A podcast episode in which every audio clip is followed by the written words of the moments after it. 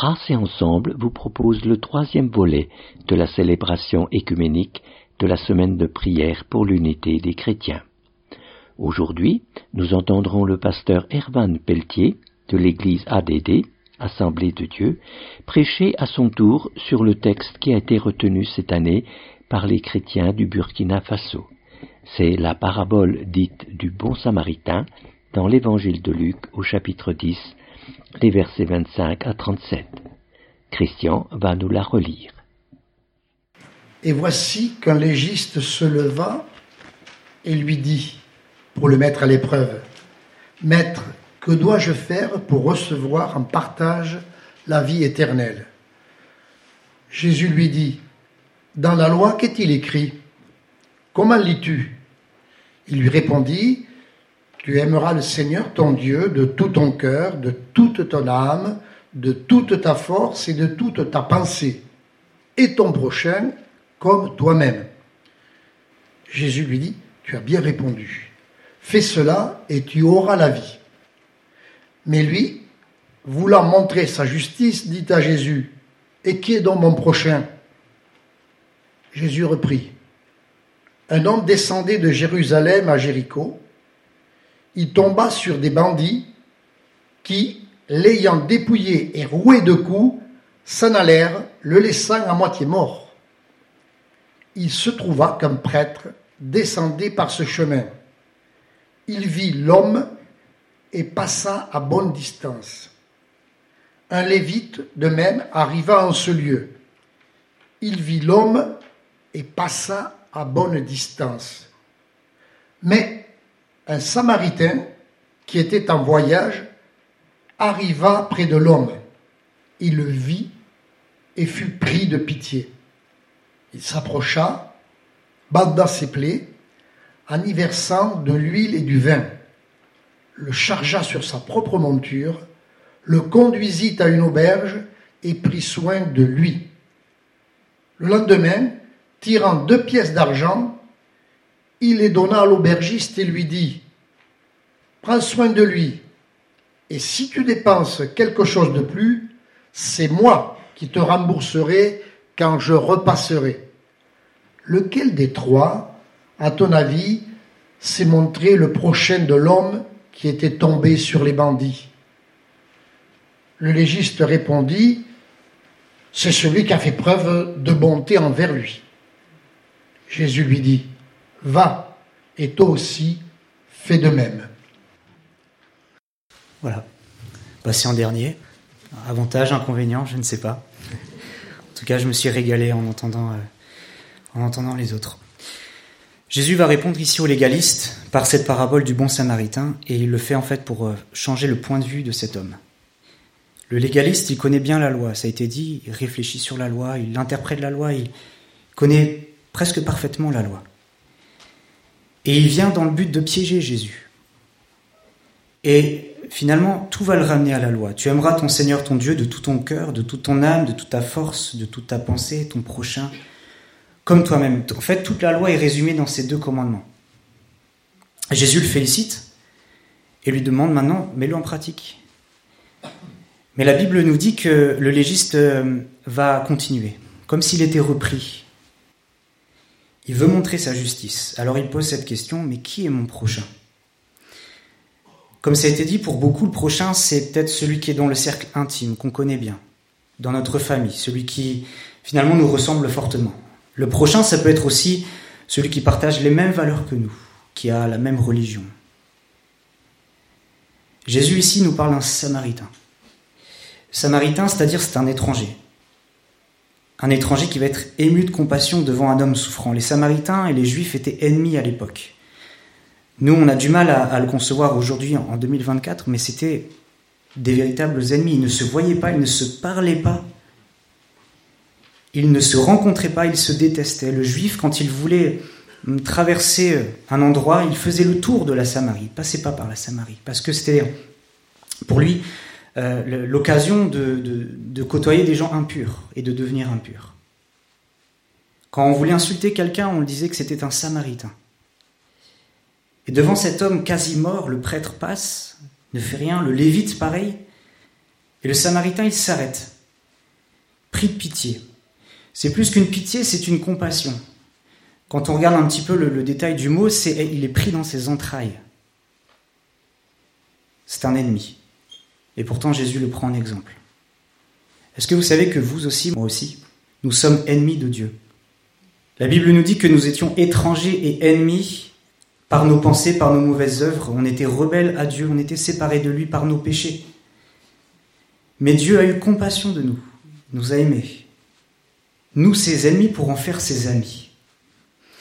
Le Samaritain ici s'est pas contenté juste de voir les victimes. Il s'est approché et il a agi. Cet homme aurait pu continuer son chemin comme les autres, mais il prend le temps de s'arrêter. Il descend de sa monture, il se baisse, il soigne le blessé avec son huile, avec son vin, et le conduit vers une auberge. Quelle magnifique image, celle de Jésus. Jésus qui a vu notre souffrance, Jésus qui a vu que nous étions à moitié morts, dans notre condition de, de pécheurs, que nous étions séparés de Dieu, blessés par la vie. Pourtant, il s'est dépouillé, descendu de son ciel de gloire pour se mettre volontairement à notre portée. Il s'est abaissé. C'était impossible pour nous de nous approcher de lui comme cette victime qui ne pouvait pas s'approcher du Samaritain, alors finalement c'est Dieu qui s'est approché de nous. Et Jésus aussi désire prendre soin de chacun d'entre nous. Jésus s'occupe de ceux qui choisissent de se laisser toucher par lui. Il est présent pour ceux qui font appel à lui et finalement ceux qui reconnaissent qu'ils ont besoin de lui. La victime ne pouvait rien faire, si ce n'est recevoir l'aide de cet homme. La vie, on le sait, peut causer des plaies, des blessures. On est là, on, partage ensemble, et c'est bien, merci Seigneur, mais il y a des réalités aussi. La vie n'est pas toujours facile pour chacun d'entre nous, et parfois il y a des événements dans la vie qui nous marquent. La perte d'un être proche, par exemple. Perte de notre santé, d'un emploi, une parole, une attitude peut-être qui nous a blessés quand on était plus jeune, quand on était même enfant, peut-être ça nous a marqué. Jésus est venu pour nous, finalement, nous, nous bander les plaies et se tenir à nos côtés. Il vient pour guérir ceux qui sont blessés, il vient pour soulager ceux qui sont abattus, fatigués, comme cet homme.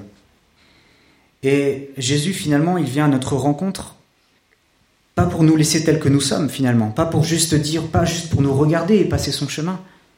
Jésus vient, il s'arrête il s'abaisse, il nous soigne, il nous conduit dans une nouvelle vie. Les choses anciennes sont passées, toutes choses deviennent nouvelles, et on voit ici que le Samaritain a sacrifié son temps, son argent pour secourir cet homme blessé, et Dieu a aussi choisi de sacrifier son Fils sur la croix, à la place de, nous qui sommes pécheurs, et qui ne méritions que la perdition. Le bon samaritain s'est abaissé, n'a pas regardé à la couleur de peau de cet homme qui était là devant lui. Il n'a pas regardé à ses origines. Il n'a pas regardé à son âge. Il n'a pas regardé à son passé. Il a juste vu une personne qui avait besoin d'aide. Il l'a fait par amour. Jésus ne regarde pas notre couleur de peau, notre passé, notre vie finalement euh, jusqu'à aujourd'hui. Jésus nous regarde avec des yeux et avec un cœur rempli de compassion et d'amour pour chacun d'entre nous. Pour aller plus loin, il faut se rappeler que cette parabole est donnée par Jésus lui-même en réponse à une question. Jésus répond aux questions aussi. Et il répond à cette question, Maître, que dois-je faire pour hériter la vie éternelle? Et Jésus va répondre par une autre question. C'est souvent d'ailleurs la façon de, de, Jésus de réagir. Verset 36, Lequel de ces trois te semble avoir été le prochain de celui qui était tombé au milieu des bandits? Jésus retourne la question et l'homme ne pouvait pas répondre le samaritain parce que ça, allait lui rester au travers de la gorge. Il ne pouvait pas prononcer ce mot. Alors sans surprise, il répond celui qui a exercé la miséricorde. Et Jésus va lui dire, toi fais de même. Va, toi, fais de même. Et j'ai envie de vous dire, et, je pense que c'est Dieu qui nous parle aussi au travers de ce passage, nous sommes appelés à faire de même. Nous sommes appelés à aimer notre prochain comme nous-mêmes à aimer Dieu de tout notre cœur, de toute notre force, de toute notre pensée. Et quand Dieu nous demande ce commandement, finalement, C'est pas juste un jour de temps en temps. C'est pas juste euh, quand on va à l'église qu'on doit aimer Dieu de tout notre cœur et notre prochain. Dieu nous dit finalement c'est en tout temps. Un amour qui se sacrifie tout temps. Un amour qui est patient, qui pardonne tout, qui espère en tout temps, tout le temps et parfaitement. En réalité, si on est honnête, personne ne peut y arriver par soi-même. Je ne peux pas, vous ne pouvez pas aimer Dieu parfaitement. Je ne peux pas aimer mon prochain comme moi-même avec mes propres forces. La loi, la religion nous dit fais, fais ça pour hériter la vie éternelle. Fais ça pour mériter. Fais ceci, agis comme cela. C'est pas le message de l'évangile. Jésus est venu en disant je fais, j'ai fait, j'ai tout accompli sur la croix. Je cite simplement ce passage dans Romains 5, versets 6 à 8, car lorsque nous étions encore sans force, Christ, au temps marqué, est mort pour des pécheurs. À peine mourrait-on pour un juste. Quelqu'un peut-être mourrait pour un homme de bien. Mais Dieu prouve son amour envers nous, en ce que lorsque nous étions encore des pécheurs, Christ est mort pour nous. Christ est mort pour nous. Jésus est ce bon samaritain qui est venu jusqu'à nous.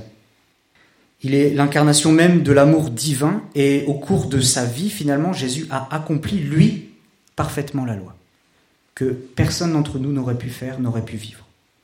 Il a vécu la vie que personne n'aurait pu vivre parfaitement. Il a toujours fait la volonté du Père. Il a aimé parfaitement ses ennemis. Et même jusqu'à la croix, lorsqu'il était sur la croix, on l'a insulté, on s'est moqué de lui. Jésus a pardonné. Lui, il a fait ce que nous ne pouvions pas faire. Et la bonne nouvelle finalement, c'est que Jésus offre la vie éternelle non comme une récompense, pas comme un héritage finalement, mais comme une grâce, une pure grâce qu'on ne mérite pas. Et une fois qu'on a été marqué par cet amour, par cette grâce, par cette compassion, on peut vivre en retour les mêmes sentiments que Jésus. On reçoit cet amour de Dieu qu'on peut en retour partager autour de nous. On peut aimer notre prochain comme nous-mêmes. Pourquoi? Parce que nous avons reçu l'amour de Dieu. On peut aimer notre prochain, on peut aimer même notre ennemi. Jésus disait aimez vos ennemis. Humainement parlant, c'est impossible. Aimer quelqu'un qui nous a fait du mal, quelqu'un qui parfois même a fait du mal à notre famille, c'est impossible. Mais avec Jésus, c'est possible, parce qu'il l'a fait pour nous. On reçoit cet amour et on le partage. On aime notre prochain, pourquoi? Parce qu'il a été créé à l'image de Dieu. Et finalement, on est peut-être tous différents, mais on a tous le même créateur. Notre prochain, c'est celui qui est différent de nous. Peut-être une culture différente, une vision différente du monde, une croyance différente. Mais finalement, ce sont des pécheurs, comme vous et moi, qui ont besoin de la grâce de Dieu, comme vous et moi. Dieu nous demande donc d'aimer notre prochain comme nous-mêmes, non pas par nos propres forces, mais par ce Saint-Esprit qui vit en nous, la vie de Dieu. Et c'est cette vie de Dieu qui nous permet d'aimer et d'être remplis de compassion pour ceux qui nous entourent, et pour voir ceux qui nous entourent, et pour comprendre ceux qui nous entourent, et pour aimer ceux qui nous entourent, et pour les aider. Non pas par nos propres forces, mais avec l'aide de notre Seigneur. Que Dieu vous bénisse. La semaine prochaine, un quatrième volet rassemblera la plupart des prières prononcées lors de la célébration. Prières de louange, de repentance, d'action de grâce et d'intercession.